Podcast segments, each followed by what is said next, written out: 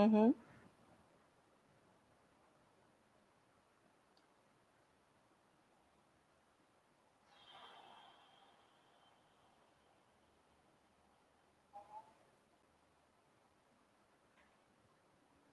que foi?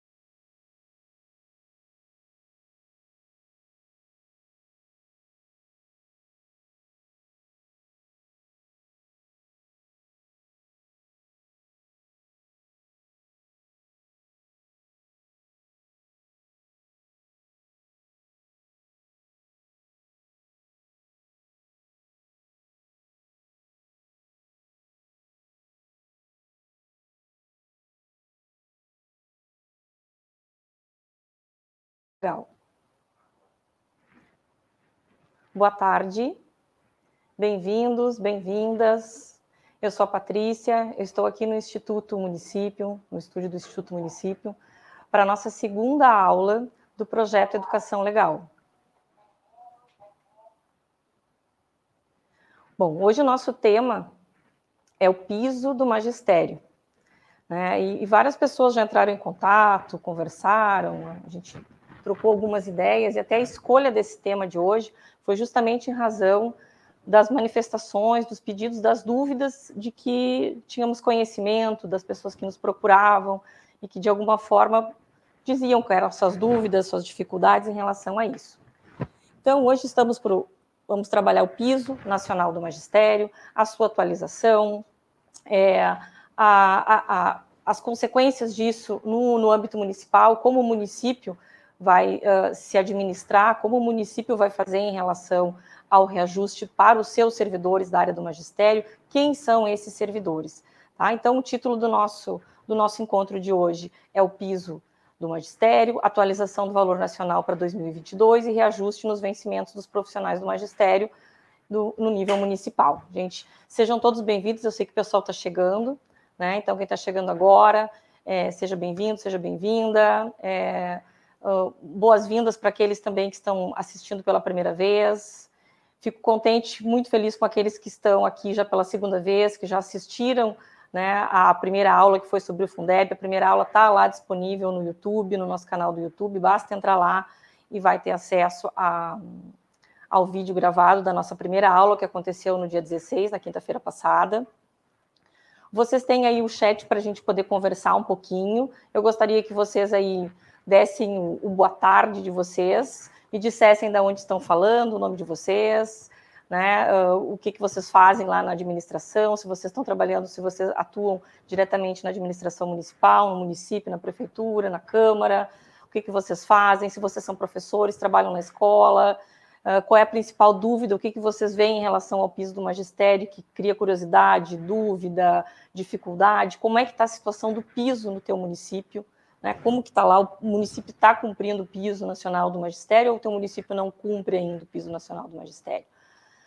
Bom, dito isso, né, peço que vocês, então, quem não está inscrito, se inscreva no canal, só vai poder fazer comentário quem está inscrito, né, pelo que eu sei, então se inscreve no canal, deixa o comentário, deixa ali o boa tarde para mim, e diz o teu município, de onde está falando, qual é a tua atividade aí junto à tua Secretaria de Educação, à tua escola, Bom, pessoal, o piso nacional do magistério, ele, ele não foi, como tudo que a gente está falando aqui, todos os temas que nós escolhemos, e até algumas pessoas chegaram a comentar, né? Nós chegamos a ver, eu cheguei a ver alguns comentários na, no nosso encontro anterior sobre o Fundeb. Nossa, quanta insegurança jurídica. Né? Sim, isso é uma característica. E os temas que se trouxe, que eu trouxe aqui para vocês hoje, que nós escolhemos trazer para vocês, são realmente aqueles temas que nos parecem, né, e nós vemos isso acontecer, trazem insegurança jurídica. Por isso, o objetivo da gente estar tá aqui para comentar, para analisar, para trazer informações para que vocês saibam como isso, qual é o cenário que a gente está vendo atual, né, e qual é a situação jurídica e legal, né, a normativa que se encontra o piso nacional do magistério. Então, claro, eu não vou começar desde o início, porque todos vocês sabem o que é o piso, sabem como ele apareceu, né, sabem que ele surgiu lá em 2008, com a edição da Lei 11.738, né, uh, naquela época o piso então, ele começou sendo fixado em 950 reais, era o valor do piso, para 40 horas semanais de trabalho. Esse piso se aplica ao magistério público, então ele não é um piso que se aplique aos professores das redes privadas, ele é apenas, né, e eu digo só professores, mas na verdade eu não digo professores, leia-se profissionais do magistério. Então esse piso ele não se aplica exclusivamente, né, ele se aplica exclusivamente aos profissionais do magistério público e não os profissionais da rede privada, professores da rede privada, tá? Então, o foco do piso nacional do magistério são os profissionais do magistério que atuam na esfera pública, municipal, estadual. Bom, quando o piso surgiu, ele foi, a lei foi sancionada, votada, sancionada em julho, né? Foi publicada, se não me engano, foi dia 16 de, de julho de 2008. E seguido, né, eh, logo em seguida que a lei foi publicada, né, eh, entraram ações diretas de inconstitucionalidade, entrou uma ação direta de inconstitucionalidade que, é, que é, foi é, intentada por vários municípios, né, inclusive Rio Grande do Sul, né, intentou essa ação contra a, o piso nacional do magistério. E eu vou colocar para vocês um pouquinho disso, né, do que, que aconteceu. Então, o piso já nasce com um processo de judicialização, porque no momento em que sai a lei do piso, né, e logo, em ato contínuo, a gente tem já a ação direta de inconstitucionalidade contra o piso, depois uma segunda ação que vem em razão da atualização desse piso, né, a forma de atualização desse piso. Então, isso já nos localiza, isso já nos, nos, contextualiza num ambiente onde há realmente uma insegurança jurídica, há uma dificuldade de interpretação, onde há um conflito, tanto que isso precisou ir até o judiciário para que o judiciário dissesse a lei do piso vale ou a lei do piso não vale. Tá aparecendo para vocês, eu acho que já os slides, né? Se não tá, vai começar a aparecer agora, tá?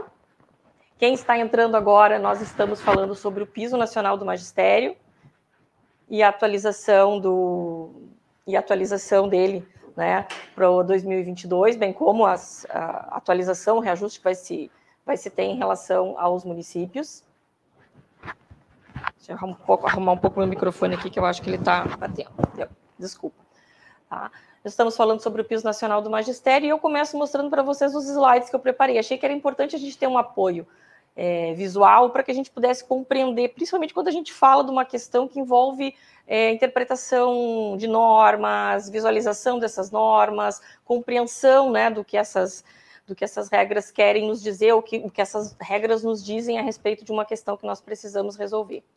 Bom, a Lei Federal 11.738, então, ela veio em atendimento ao que já dizia a Constituição. Tanto o ato das disposições constitucionais transitórias, lá no artigo 60, quanto o corpo da Constituição, lá no artigo 206, inciso 5 e inciso 8, já falavam do piso nacional do magistério, da necessidade de que se tivesse uma fixação desse piso. Muito bem, né? Então, essa lei veio já para atender uma disposição que era constitucional, onde já estava determinado que a categoria do magistério tivesse um piso para chamar de seu. Né? Muito bem, o que, é importante em relação ao piso da gente começar falando? A quem se destina o piso do magistério? Então, eu pergunto para vocês, né? Na, na, semana passada, no dia 16, nós trabalhamos com a questão do Fundeb e do abono do Fundeb. E uma das coisas que eu trabalhei dentro do, do, do, Fundeb, do assunto do Fundeb, né, do assunto mais especificamente da remuneração pelos 70% do Fundeb, foi quem eram os profissionais que poderiam perceber ou que deveriam perceber pela parcela dos 70%, lembram? E aí eu coloquei para vocês, está no material também, de que esse, de que essa parcela e de que esses servidores não eram mais servidores do magistério, e sim servidores profissionais da educação.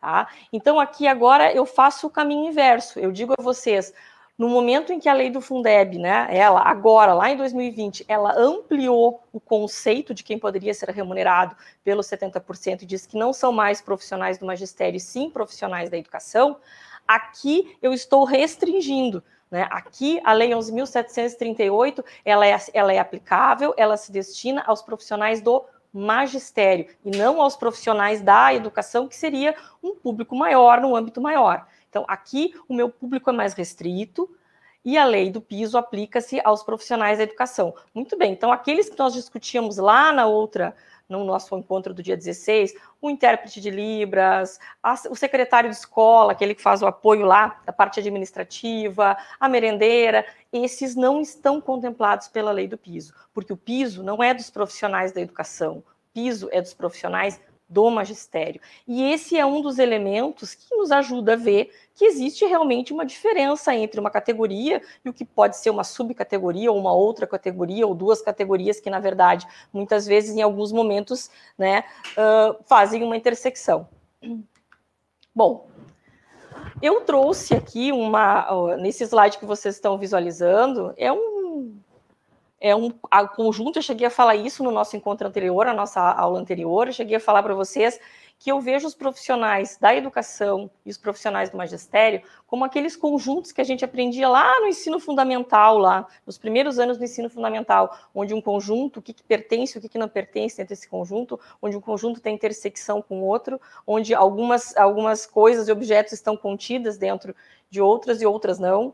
Né? Então, eu trouxe essa representação para cá para a gente poder entender, para quem não estava lá, e até para quem estava, mas a gente precisa voltar a esse tema para falar do, do piso do magistério, o que, que, seriam os profissionais da educação e qual a diferença deles em relação aos profissionais do magistério. Não em relação de conceito, porque esse conceito até nós vamos trabalhar melhor na próxima aula, que nós vamos ter, que é a última aula desse ano de 2021, que vai acontecer agora dia 22, quarta-feira, às 17h30, no mesmo horário sempre, tá, gente? Então, nesse dia 22, sim, aí nós vamos abordar o plano de carreira dos profissionais da educação e o plano de carreira dos profissionais do magistério. Aí a gente vê essa diferenciação né, com mais detalhe, com mais clareza, né, com mais profundidade. Aqui o que eu queria mostrar para vocês, de um modo geral, é que quando eu falo em profissionais do magistério, eu estou falando de um grande conjunto onde eu tenho professor, onde eu tenho secretário de escola, onde eu tenho monitor, onde eu tenho um atendente da educação infantil, onde eu tenho a servente, onde eu tenho a merendeira,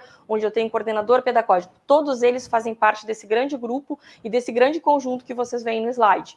No entanto, dentro desse conjunto maior, se forma um conjunto menor, e esse conjunto menor, ele é formado então pelos profissionais do magistério. Dentro desse conjunto menor é um grupo restrito e não são todos os profissionais que são da educação que entram dentro desse conjunto menor. Então a gente pode dizer que todos que estão dentro do conjunto maior, até os que estão no conjunto menor, são profissionais da educação. Mas nem todos que estão nesse grande conjunto são profissionais do magistério. Profissionais do magistério são apenas o professor, o apoio pedagógico ou especialista em educação, como muitas vezes é chamado até pela própria legislação, é aquela pessoa que faz administração, planejamento, inspeção, supervisão, orientação educacional, coordenação pedagógica, assessoramento pedagógico, o diretor de escola, o vice-diretor de escola. Esses são os profissionais da educação e são para eles que a Lei 11.738 se destina. Tá?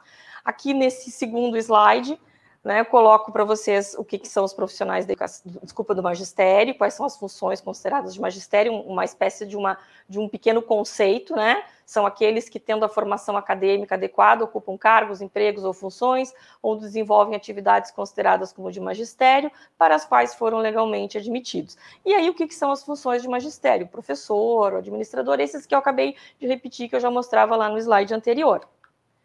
Muito bem. Eu comecei dizendo para vocês da questão da judicialização, né? Que a lei do piso, ela já nasceu uh, praticamente logo em seguida, ela já foi judicializada.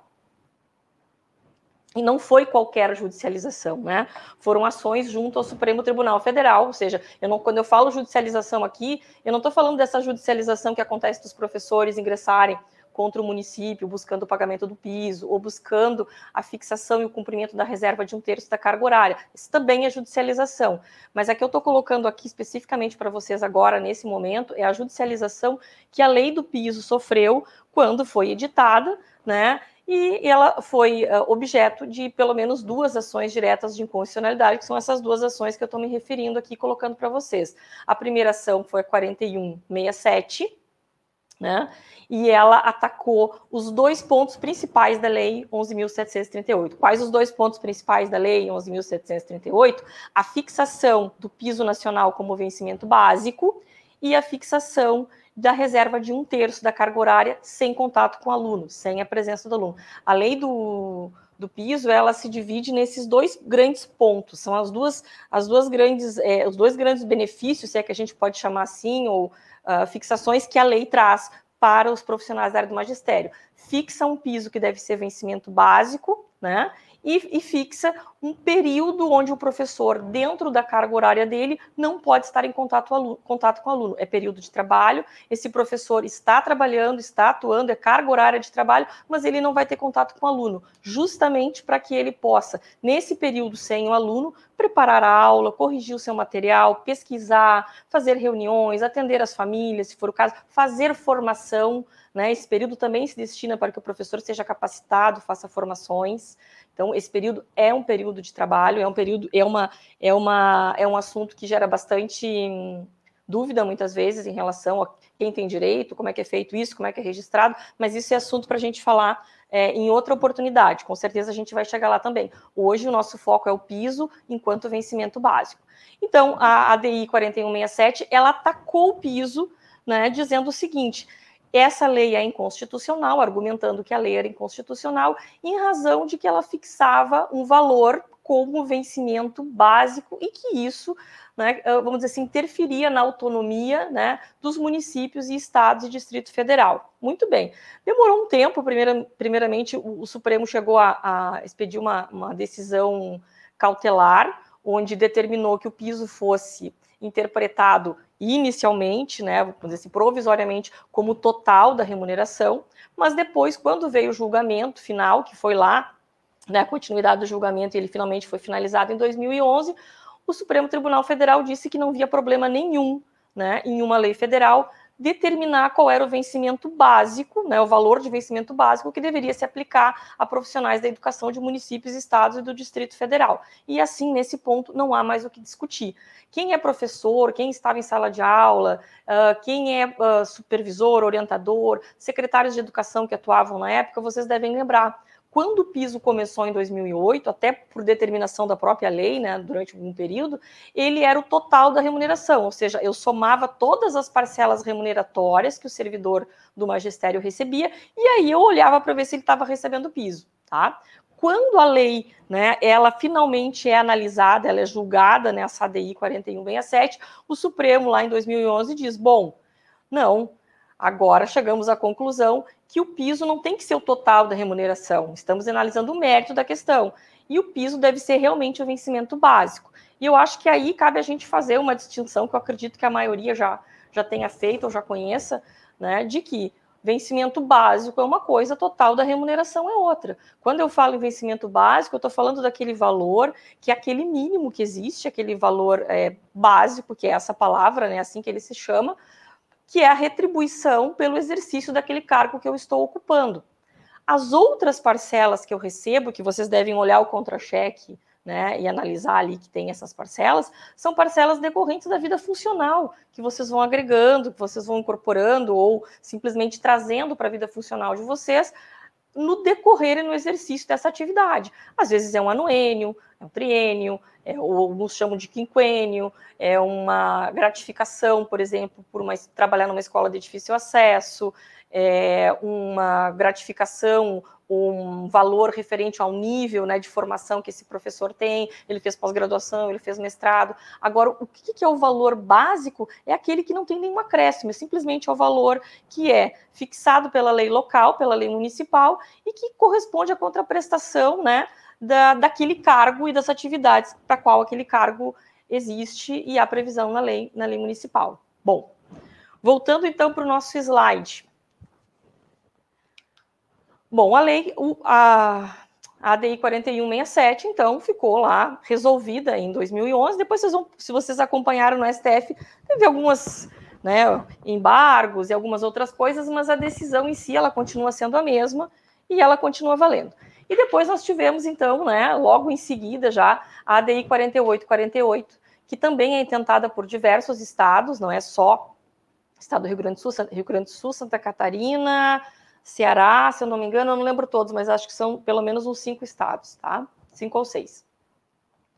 E essa ação direta de inconstitucionalidade, ela atacou não mais, né, nem, nem poderia, não poderia atacar realmente a, a, questão da reserva de um terço e nem do piso, até porque essa já estava tramitando lá uma ação específica, mas ela atacou especificamente, ela, ela foi colocada, ela foi intentada especificamente contra a forma de atualização do piso. O argumento, né, Uh, e aí não vou entrar nesses detalhes porque seria uma situação de realmente interesse mais jurídico, né? E, e não vem ao caso nesse momento, né? Os argumentos que foram utilizados para dizer que era inconstitucional a forma de atualização dada pela Lei 11.738 em relação, em relação ao piso nacional. Como eu disse para vocês, o piso começou lá em 2008 em 950 reais e hoje ele é 2.886 se eu não, não, me engano, daqui a pouco eu vejo, eu vejo o valor certo ali, se não me falha a memória. Tá? Então, assim, esse, esse piso de 950 reais para 40 horas semanais, ele foi sendo atualizado ao longo dos anos. E a própria Lei 11.738 foi que trouxe a regra de como se faria a atualização é, anual do piso nacional do magistério. Bom, a atualização do piso está prevista lá no artigo 5 então, da Lei 11.738, e, e o artigo 5 né, me permitam ler, diz o seguinte: o piso salarial profissional nacional do Magistério Público da Educação Básica será atualizado anualmente no mês de janeiro, a partir do ano de 2009. A atualização de que trata o caput deste artigo será calculada utilizando o mesmo percentual de crescimento do valor anual mínimo por aluno referente aos anos iniciais do ensino fundamental urbano, definido nacionalmente nos termos da Lei 11.494, de 20 de junho de 2007. Bom, a Lei 11.494 ela foi revogada né, em dezembro do ano passado, quando surgiu a Lei 14.113, que vocês né, já sabem, nós falamos na aula anterior, que é a lei do novo Fundeb. Então, essa Lei 11.494 é a lei do antigo Fundeb. Então, muitas vezes, muitos argumentam que, inclusive, essa, essa forma de atualização do piso ela precisa ser repensada, ela precisa ser modificada, inclusive porque ela faz referência a uma lei que não existe mais, né? ou seja, é uma lei que está revogada, que é a Lei 11.494. E o que, que a Lei 11.738 utiliza né, como parâmetro para atualizar anualmente o piso nacional. Ela usa a variação do crescimento, do percentual de crescimento né, do valor mínimo atribuído né, ao aluno referente aos anos iniciais do ensino fundamental.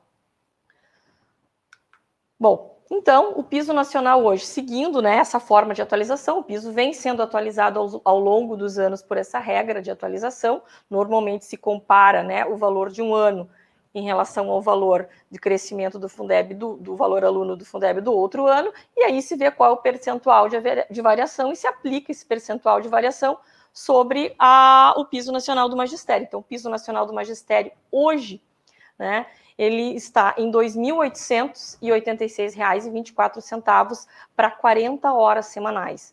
Bom, o que, que significa essas 40 horas semanais, Patrícia? Bom, significa que a, o legislador ele escolheu ter como parâmetro as 40 horas e qualquer valor, qualquer carga horária menor ou até maior do que 40 horas, que poderia chegar ao máximo a 44, o que é permitido pela Constituição, precisa levar esses R$ 2.886,24 em consideração para fixar o piso, o vencimento básico do professor ou do profissional da educação naquele momento, tá, gente? Então, o que, que nós temos?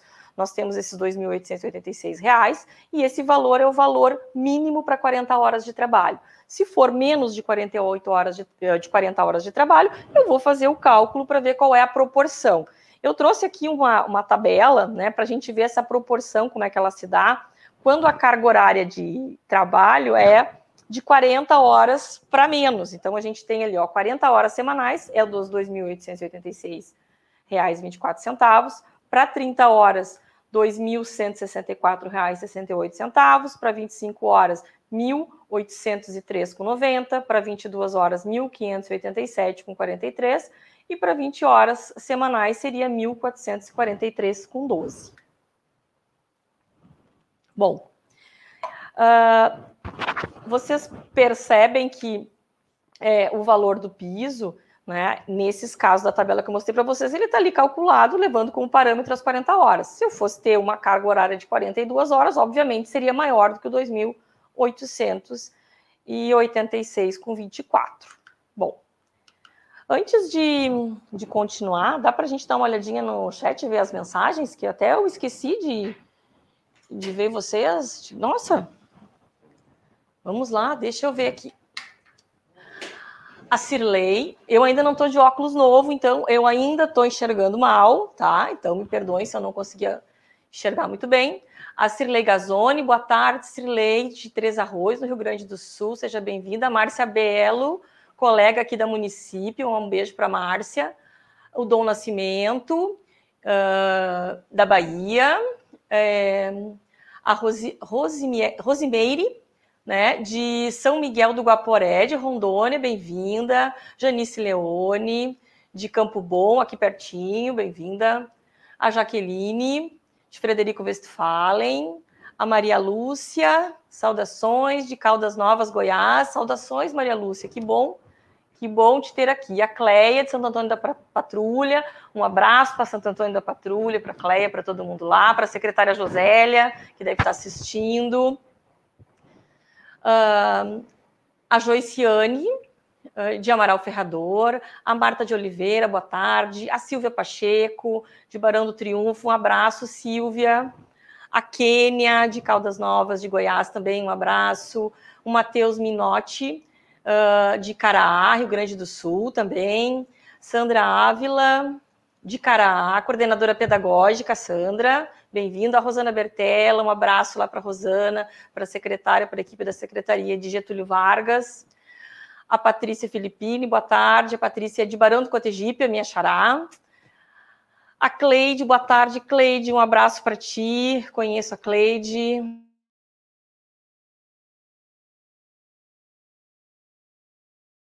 Inglês já passei, eu não conheço Rosário, mas eu já passei muito na frente. Né? A Ivonete de Porto Velho, Ivonete também está longe, mais longe do que Rosário para mim, olha, bem mais. Seja bem-vinda. A Sabi Pinto, de Rio Grande, né? A Sabi, Sabi, eu sou de Pelotas, então, né? Somos vizinhas.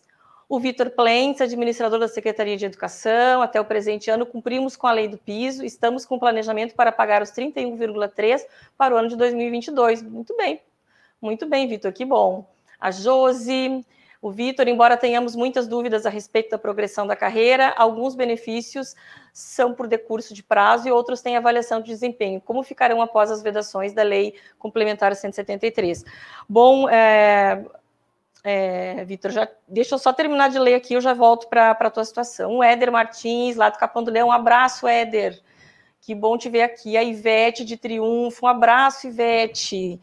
Um abraço também para os conselheiros de educação lá do Fundeb, os conselheiros do Fundeb de Triunfo, que a gente fez, fez um trabalho lá com eles, foi muito bom, muito legal. A Paula de Tenente Portela, Munique, de Caldas Novas de Goiás, também bem-vinda, Munique a Josi Cruz, trabalho na rede pública de ensino de Cidreira, sou supervisora escolar, me chamo Josiane Cruz. Respondendo a pergunta professora, não recebemos o piso salarial. Não recebem, Josi? Um abraço para Cidreira, vamos seguir conversando sobre isso, né? A Rosana, Getúlio Vargas, a Janete, um abraço para Dom Feliciano, para Janete. Que bom te ver aqui, Janete. A Maria Elisa, este piso é uma vergonha. Olha, vamos ver, Maria Elisa, será que ele é uma vergonha porque ele tinha que ser mais? Eu acho que ele tinha que ser mais, até ou porque ele não é cumprido, tá? A Isabel Fantinel, de Formigueiro, Rio Grande do Sul, bem-vinda. Maria Lenilda, a Edilmara Oliveira, de uh, Buíque, Buíque, né? Pernambuco, nossa, bem-vinda. Maria Elisa, sou de Iraí, de Minas Gerais. Um abraço para Maria Elisa, Arildo Borges. Agora eu vou dar uma paradinha aqui de Arambaré. Arambaré é uma cidade que tem aqui da nossa da Costa Doce, né, que a gente chama, ali perto de Camaquã. E voltando um pouquinho à pergunta do Vitor, né, Vitor, eh, eu acho que o Vitor tinha colocado isso já na semana passada, Vitor, e foi bom tu lembrar. E, e a Patrícia a Filipine também uh, solicitou, cheguei a enviar, chegamos a enviar para ela a questão da, da utilização da progressão, tá? Eu, eu, pretendo até trazer essa questão da progressão na próxima aula, mas só para te esclarecer, não te deixar na dúvida. É, existe uma, uma nota técnica da, do Ministério da Economia, e posso uh, repassar isso para vocês. Se vocês estão no grupo, eu coloco no grupo, não tem problema, tá? A nota técnica eu não cheguei a colocar no grupo, mas posso colocar agora nessa. Se o Vitor está no grupo, eu coloco ali e o Vitor pode pegar a, a, nota técnica. Essa nota técnica, que é do Ministério da Economia, ele diz que uma, a, a, não, esse período onde a lei, né, 173, ela suspendeu a utilização do tempo para cômputo de vantagens funcionais, que seria de 28 de, de maio do ano passado até 31 de dezembro desse ano, isso não se aplicaria para aquelas vantagens, para aquelas progressões que exigem além da, da decorrência do tempo, ou seja, são, são vantagens ou progressões de níveis, de classes, que exigem mais do que o decurso do tempo, que exigem avaliação de desempenho, que exigem realização de cursos, que exigem apresentação de documentos ou realização de projetos, tá, Vitor? Então, para essa atividade, para essa situação especificamente, existe isso. Essa interpretação, ela não é pacífica, tá? Ela não é pacífica. Eu não lembro o número da nota técnica de cabeça, mas coloco no grupo, se tu estiveres no grupo, tu recebe, senão tu pode entrar em contato aqui conosco da município, ou município em AD, tu pode mandar ali pela, a, a Patrícia mesmo, ela mandou pelo pelo direct ali do, do Instagram, pode mandar por ali que a gente te manda o material se não estiver no grupo. Mas se tu estiver no grupo, eu, a gente coloca ali, eu coloco ali a nota técnica, tá? E ela realmente diz isso. Então eu acho que ela é um bom apoio, né, para se conseguir é, justificar, por exemplo, caso o município queira contar esse período, vai seguir nessa linha de que esse período é, é possível de ser computado. A única coisa que ficaria vedada são aquelas mudanças de classe onde exclusivamente se usa tempo de o tempo de trabalho, o tempo de serviço. E sim não seria possível contar esse período. Até porque, como a gente já viu, né, o próprio STF já deu que essa lei ela é constitucional, então não, não temos como discutir dizer que a lei não se aplica. Bom, uh, em razão do valor do piso, bom, temos aqui, olha ali, ó o piso, a portaria, né? Estamos falando piso, vamos voltar para o piso agora, voltando um pouquinho para o piso, né? Voltando para o piso. A gente tem ali a portaria do MEC, né? Que é uma portaria interministerial, a portaria número 8, é a última portaria que saiu, se eu não me engano. Depois disso, não vi se teve, não, não tiveram outras portarias. Mas essa portaria ela traz uma estimativa, então, né? Uma estimativa da receita do fundo, né? Do, do Fundeb e ela, entre outras coisas, ela trouxe essa estimativa agora para o terceiro quadrimestre do exercício de 2021, que é esses últimos quatro meses do ano. E aí ela né, atribuiu um valor né, ao que a gente chama de VAF, né, VAF mínimo, né, que é o valor aluno ano do Fundeb mínimo. E ela modificou esse valor. E esse valor, então, agora, com essa, uh, com essa portaria, né, foi fixado em 3 mil 349. Se nós seguirmos o que tem lá na lei do piso, o piso nacional, lá no artigo 5 que fixa qual é a forma de atualização do piso nacional, onde ele diz que vai se fazer, né? Vai, se fazer uma espécie de um comparativo, é um comparativo entre o valor, a variação do valor aluno, né, do, do Fundeb dos anos iniciais do ensino fundamental, eu vou ver que esta variação entre o ano de 2020 e 2021, por exemplo, né, em razão dessas portarias uh, interministeriais, que são portarias que trazem regras de operacionalização do fundo, né, o piso, a projeção do piso para 2022, se nada for modificado, se tudo continuar como está, se a lei do piso continuar com esta forma de, de, de atualização, tá? Porque existe um projeto de lei que está tramitando para mudar a forma de atualização do piso, a gente vai ver isso agora já a seguir, né? Então, se tudo continuar como está, aí sim a gente vai ter esse crescimento do piso, né, esse acréscimo ao piso nacional, que vai ser de 31,3%. Então, o valor do piso para 40 horas para 2022, caso se confirme todas essas situações, passa a ser de 3 mil, de 2.800, passa a ser de 3 mil 789,63. E isso está causando bastante rebuliço, né? Primeiro porque para os professores, profissionais da educação, isso é ótimo, né? O, o piso teria um aumento substancial. Mas para as secretarias de educação isso se torna uma certa dificuldade. Nem toda secretaria, né? O, por exemplo, do município do do Vitor, ele disse que, olha, nós estamos preparados, ou seja, nós temos condições de dar esse reajuste do piso, né, e arcar com isso. Mas nem todos os municípios têm essa condição, ou não estão achando como, ou vão ter que pensar como vão conseguir fazer, como vão conseguir implementar, como vão conseguir cumprir o piso nacional dentro dos vencimentos básicos lá de seus professores e profissionais da área do magistério. Bom, seguindo, né, gente, na nossa, na nossa lida aqui, está tramitando, então, um projeto né, uh, no Congresso Nacional, é o projeto 3776, tramita desde 2008, e esse projeto propõe a modificação da lei do piso do magistério para alterar a forma de atualização anual dela. Não atualizaria mais pelo valor do Fundeb, né, que é um valor que sempre dá uma, uma diferença substancial entre um ano e outro, vem dando desde 2008 para cá.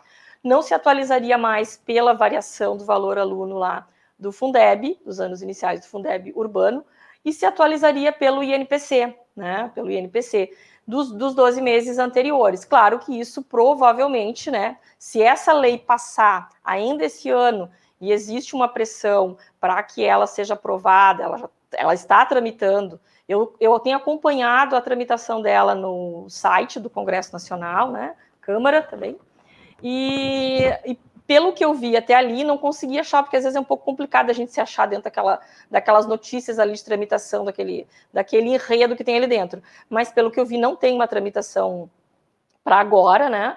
Mas existe uma perspectiva, existe uma, uma, uma pressão para que o projeto seja aprovado, e se o projeto for aprovado dentro do ano de 2021, se ele entrar em vigor dentro de 2021, se tornar lei, for sancionado, se tornar lei, o que vai acontecer é que o reajuste do piso não será de, de 31,3% para o ano de 2022, será o percentual né, feito a partir do INPC dos últimos 12 meses. Então, isso vai ter uma diferença, com certeza, substancial, né? Em relação a isso.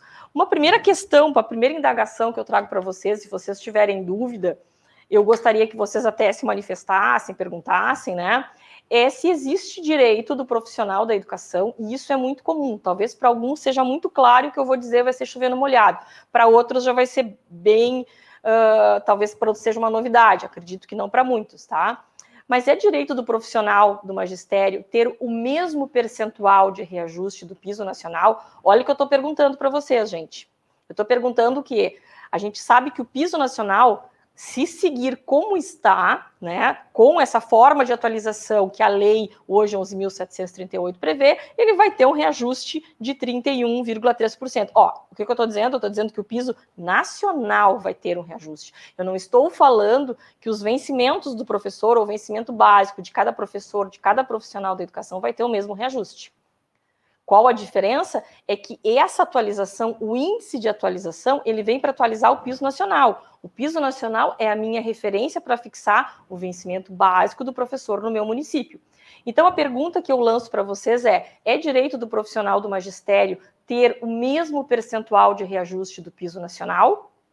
Sim ou não? Se o nosso piso vai o piso nacional ele vai ter uma variação de 31,3%, um acréscimo, eu posso dizer que os, os municípios precisam dar exatamente o mesmo percentual para todos os seus profissionais da educação ou não? Não, gente, não é assim que funciona, tá? A lei do piso, ela não assegura em nenhum momento que essa variação de um ano para o outro, que a atualização feita de um ano para o outro, esse percentual apurado, essa proporção é, ajustada, atualizada, essa proporção vai ser aplicada exatamente nos municípios e nos estados pelo Brasil e no Distrito Federal. O que a gente deve observar é a gente deve ter o piso nacional como um parâmetro. Né? Ele é o parâmetro para o nosso vencimento básico aqui do meu município, do meu estado ou do meu distrito federal. Se né? Após ser atualizado o piso nacional, ele vai lá para 3.700 e alguma coisa, que agora eu não lembro bem o valor certo. No momento que ele vai ser atualizado, eu preciso olhar para o meu vencimento básico, o vencimento básico do meu professor, do meu supervisor, do meu orientador, do meu diretor de escola, coordenador pedagógico, e observar se o vencimento dele né? O vencimento básico dele, volto a dizer, é o vencimento básico, não é o total da remuneração. Se o vencimento básico dele é, no mínimo, igual ao piso nacional. Se for, no mínimo, igual, tá tudo certo. Quando eu digo básico, é o básico sem nenhuma vantagem. É o básico lá, puro. É por isso o nome, piso, básico, só tem ele tá? Vencimento básico, ele não tem outras vantagens. Podem existir outras vantagens que vem lá na minha folha de pagamento, que aparece no meu contra-cheque, mas eu tenho um vencimento que é o meu básico, tá? E esse meu vencimento que é básico, que aparece lá no meu contra-cheque como básico, né? Eu preciso ver se ele é no mínimo igual ao piso. Vamos supor que a gente tenha um vencimento básico, acho difícil, mas pode ser que a gente tenha, né? Um vencimento básico que seja de R$ 3.600. Bom, no momento em que atualizou o piso nacional para mil, até vou voltar um pouquinho para ver o valor certo dizer para vocês. 1.789, no momento em que eu tenho um piso, né, que foi para 3.789 e tenho venci, o meu vencimento básico é de 3.600, obviamente, né, eu não vou receber, o município, se quiser, se tiver condições, ele pode até me dar, mas ele não vai me dar uma atualização, ele não vai me dar um reajuste de 31,3%. O reajuste que ele vai me dar é certamente o reajuste que falta para chegar nos 3.789,63 certo, pessoal? Então, isso é uma coisa recorrente, as pessoas perguntam, os professores questionam, olha, então nós vamos ter, e eu vejo muitos sites, mas muitos sites realmente divulgando, olha, o magistério vai ter um aumento, o magistério vai ter um aumento de 31,3%. Não, não é o magistério que vai ter um aumento. É claro que a gente, isso vai gerar um aumento, vai gerar um reajuste, na verdade, para os servidores do magistério, mas necessariamente não vai ter 31,3% de aumento. Para quem está ganhando exatamente o piso, hoje o piso é igualzinho ao piso nacional, no momento que o piso nacional disparar né, e ele for para 1.789, é claro que essa pessoa que está ganhando aqui né, os R$ 2.886, então ela precisa ser aumentada em 31,3% para chegar no piso nacional. Certo, pessoal? Espero que vocês tenham entendido. Eu vou dar uma olhadinha agora se eu conseguir aqui, se vocês me mostrarem, né? Os, os, um, os nossos as nossas, o nosso chat, o que, que vocês estão colocando ali, se vocês têm alguma dúvida, se ficou claro. O que, que vocês acham de, de, disso? Vamos ver aqui se tem mais. Onde é que eu parei agora? Não sei. Tenente Portela, acho que eu parei lá, né? Tenente Portela, Paula. Monique, boa tarde. Monique Martins, Goiás, Josi, acho que eu já tinha respondido. Josi, tá, essa, aqui já, já respondi. Vamos ver onde é que eu parei. Maria Elisa. Tá aqui, ó, Ivete, abraço, doutora Patrícia, sua formação. abraço, Ivete, abraço para todos os conselheiros também. Que bom que eles gostaram, eu gostei muito de participar do Trabalho em Triunfo. A Mari Rosane, de Arroio Grande.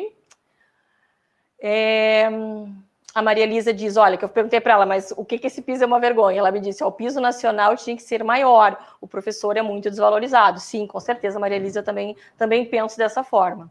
Uh, olá, boa tarde, sou presidente do CME de, Santa, de Santana do Acaraú, do Ceará. Nosso município paga quase 100 reais a mais do que o piso nacional desde o início. Olha, Conceição, que boa informação, que boa notícia, e que bom te ter por aqui, de tão longe o Vitor. Estou no grupo sim, certo, Vitor? Então eu mando, te mando pelo grupo o material da nota técnica. Se puder colocar no grupo, eu também tenho interesse, por favor, sim, Monique, eu coloco. A Joana, né, fala de Arroio do Meio, perto de Lajeado. É, o Vitor, o tempo de serviço não pode ser contado ou só poderia conceder vantagem durante. Só não, só não poderia conceder. Não, uh, Vitor, pelo que coloca ali na nota técnica, poderia até conceder mesmo, ser contado e conceder ela tá? Mas eu vou te encaminhar a nota técnica com algumas observações a mais que eu já tenho escritas sobre isso. Uh, o Jonas, boa tarde, Jonas, uh, de governador uh, Jorge Teixeira. A Monique, acredito que deveria deveria ser, porém os municípios não acompanham e nosso salário fica defasado.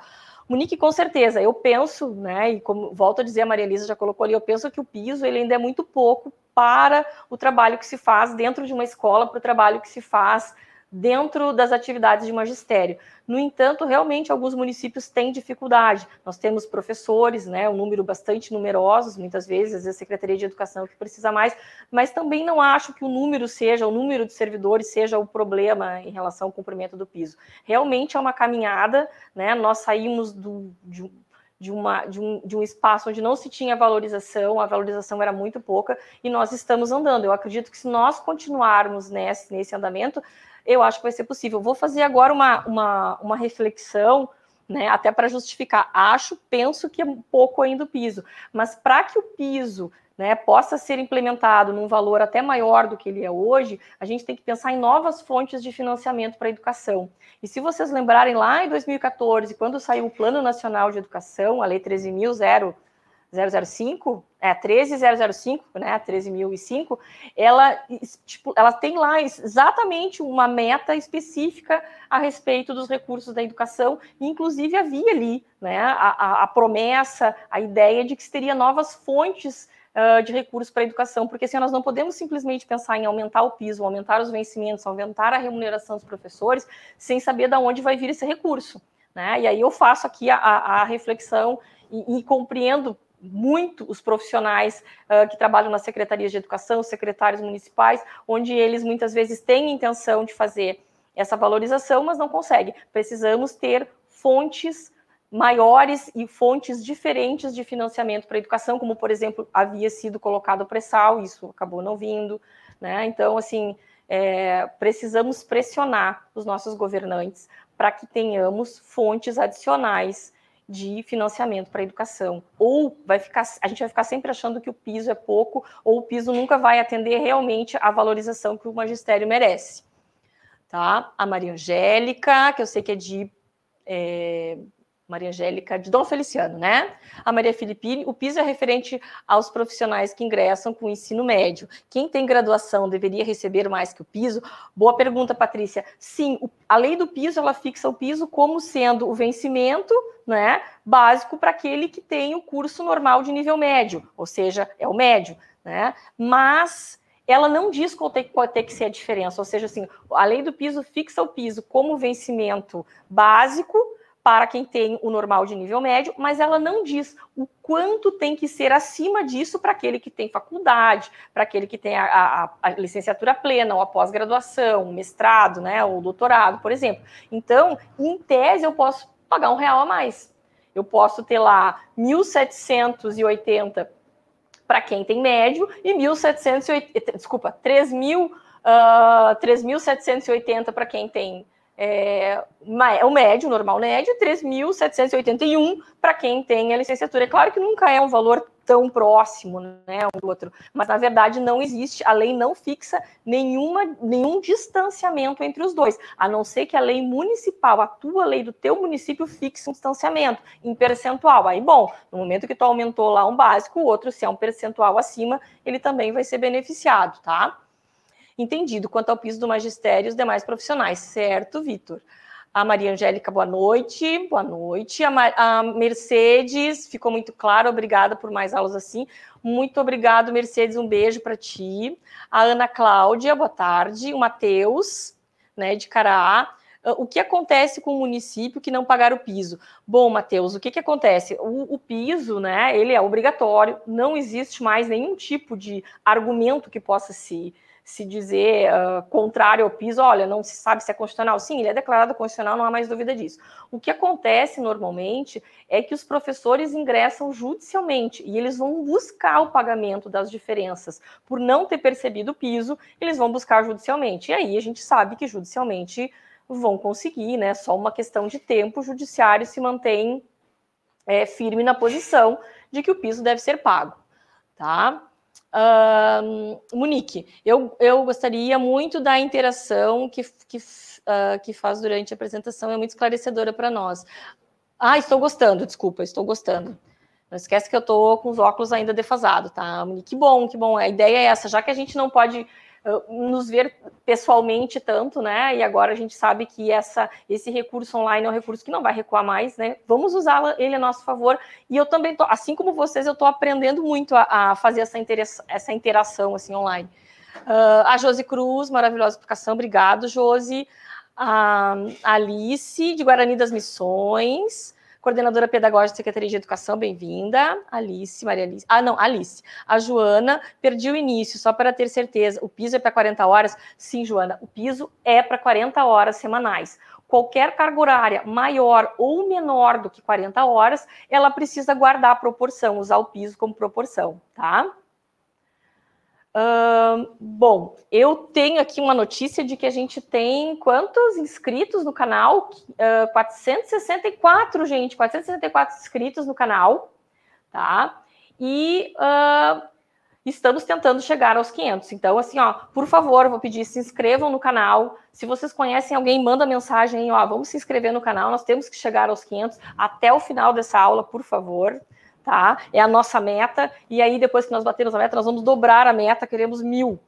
Né? Mas por enquanto, 500 é a meta de hoje, gente. Vamos lá, se inscreve no canal, curte o vídeo aí também, se vocês gostaram, deixa o um comentário, se ficou, perdeu a, alguma coisa ali, deixa o um comentário, a sua dúvida, né, a sua, suas considerações, a situação do seu município. Eu queria informar que o pessoal que assistiu a aula anterior, que foi sobre o Fundeb, sobre o, abono de 70% do Fundeb, uh, que eu tinha prometido que a gente liberaria um e-book, né? Lembra que eu falei, ó, até segunda-feira nós estamos liberando o e-book. Então, assim, ó, nós estamos com o e-book pronto, o e-book vai ser liberado no grupo.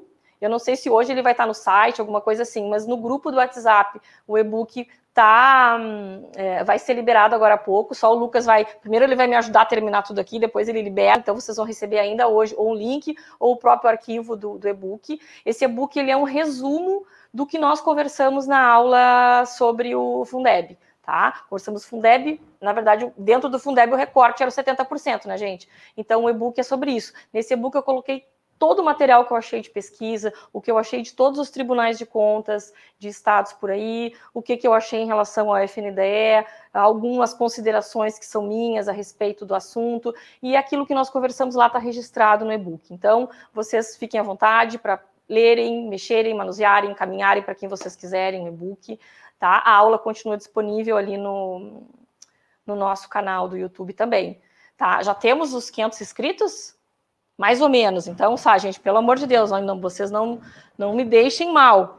Vamos ver aqui a Alice também, a Joana, tá, Joana? É para 40 horas. Em que momento o município pode requerer a complementação da União para pagar o piso? Ivonete, ótima pergunta, né, do, da questão da complementação.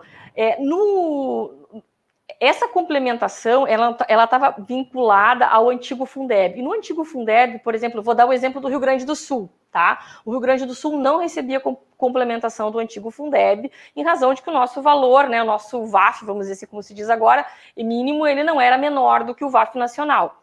Agora, pelo novo Fundeb, a gente precisa ver como se daria a complementação.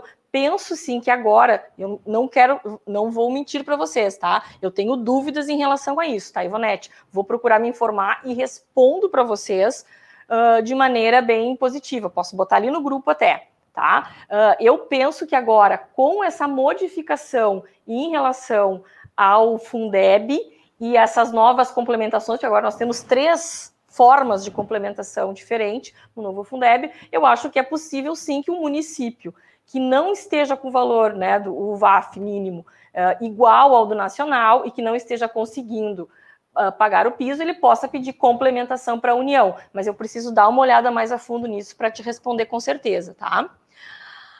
A Nédia uh, Soares, de Arco Verde, Pernambuco, bem-vinda o pó de foi incorporado ao nosso vencimento e nosso piso ficou um pouco maior que o piso nacional. Nesse caso, o reajuste poderia ser de um percentual menor do que 31,33%? Sim, né, de exatamente isso. No momento em que eu, eu não sei como que foi feito aí, na, não sei se foi na tua cidade, não sei se tu é do município ou se tu é do estado, se tu é do município de Arco Verde ou se tu é do estado de Pernambuco, tá? Mas no momento em que foi incorporado, nós, nós tivemos uma situação uh, parecida aqui no Rio Grande do Sul, parecida não, acho que é, é bem próxima a isso que foi feito agora no, no, último governo, que foi de incorporar algumas vantagens ao vencimento, né? E aí esse vencimento acabou né, na verdade, modificando o valor do vencimento, foi entrou para dentro do vencimento e com isso se atendeu o piso. Tá? Mas assim, se o teu valor devido a essa incorporação, eu não sei como é que foi feita essa incorporação, se essa incorporação ela fica fora do teu vencimento básico, ou se essa incorporação foi feita dentro do teu vencimento e o teu vencimento básico hoje tem um outro valor. Se esse valor ele tem, vamos dizer assim, uma distância menor do piso nacional, né? O que vai precisar ser aumentado no teu vencimento básico é o suficiente para chegar no mínimo igual ao piso nacional, tá? Mas não necessariamente para receber os 31,33% de reajuste. A Cristina Caetano, ótimas colocações. Obrigado, Cristina. Um abraço para ti. A Helena, professora e coordenadora pedagógica de Getúlio Vargas. Um abraço, Helena. É, tem mais alguma mensagem, Lucas, que eu esteja aqui esquecendo de ler ou que não tenha passado? É isso. Bom, chegamos aos 500, não eu vou eu vou ter que falta pouco, será? Bom, vou deixar para vocês então vocês irem pensando a respeito do piso do magistério. Se vocês tiverem dúvida, coloca ali nos comentários ainda. Ah, me lembrei de uma dúvida. Vou ali no vídeo, o vídeo vai ficar disponível no, no YouTube. Uh, curte o vídeo, comenta, passa esse link para os seus colegas, se eles quiserem entender um pouquinho dessa questão da atualização do piso.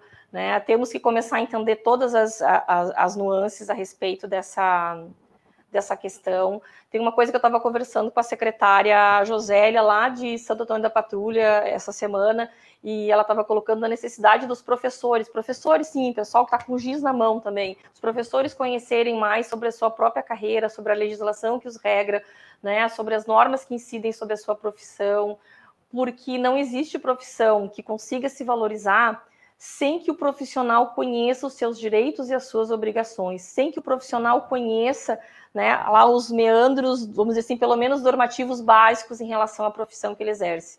Então, uma das características, às vezes, né, que eu vejo que o magistério precisa de mais informação a respeito da sua própria atividade. São profissionais que precisam ter um conhecimento muito grande a respeito de vários conteúdos, matérias, disciplinas, para poder ensinar os seus alunos, mas muitas vezes desconhecem a, a situação básica da sua carreira, e isso é um motivo né? É uma das situações, é um dos motivos pelos quais acaba gerando desvalorização. Não sabemos dos nossos direitos, por isso não lutamos por eles, ou muitas vezes lutamos pelo que não é direito e pelo que é direito não sabemos que era e não, não vamos atrás disso. Então, acho que é importante.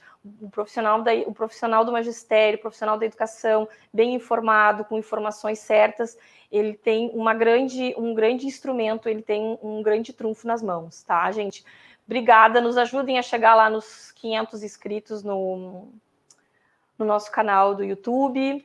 Vou ficando por aqui. Acho que respondi todas as perguntas. Se ficou alguma para trás, por favor, nos comentem. Né? Foi, foi muito bom. É muito bom fazer essa interação com vocês. Eu fico muito contente sempre de trabalhar com o pessoal da área da educação, porque é interação garantida.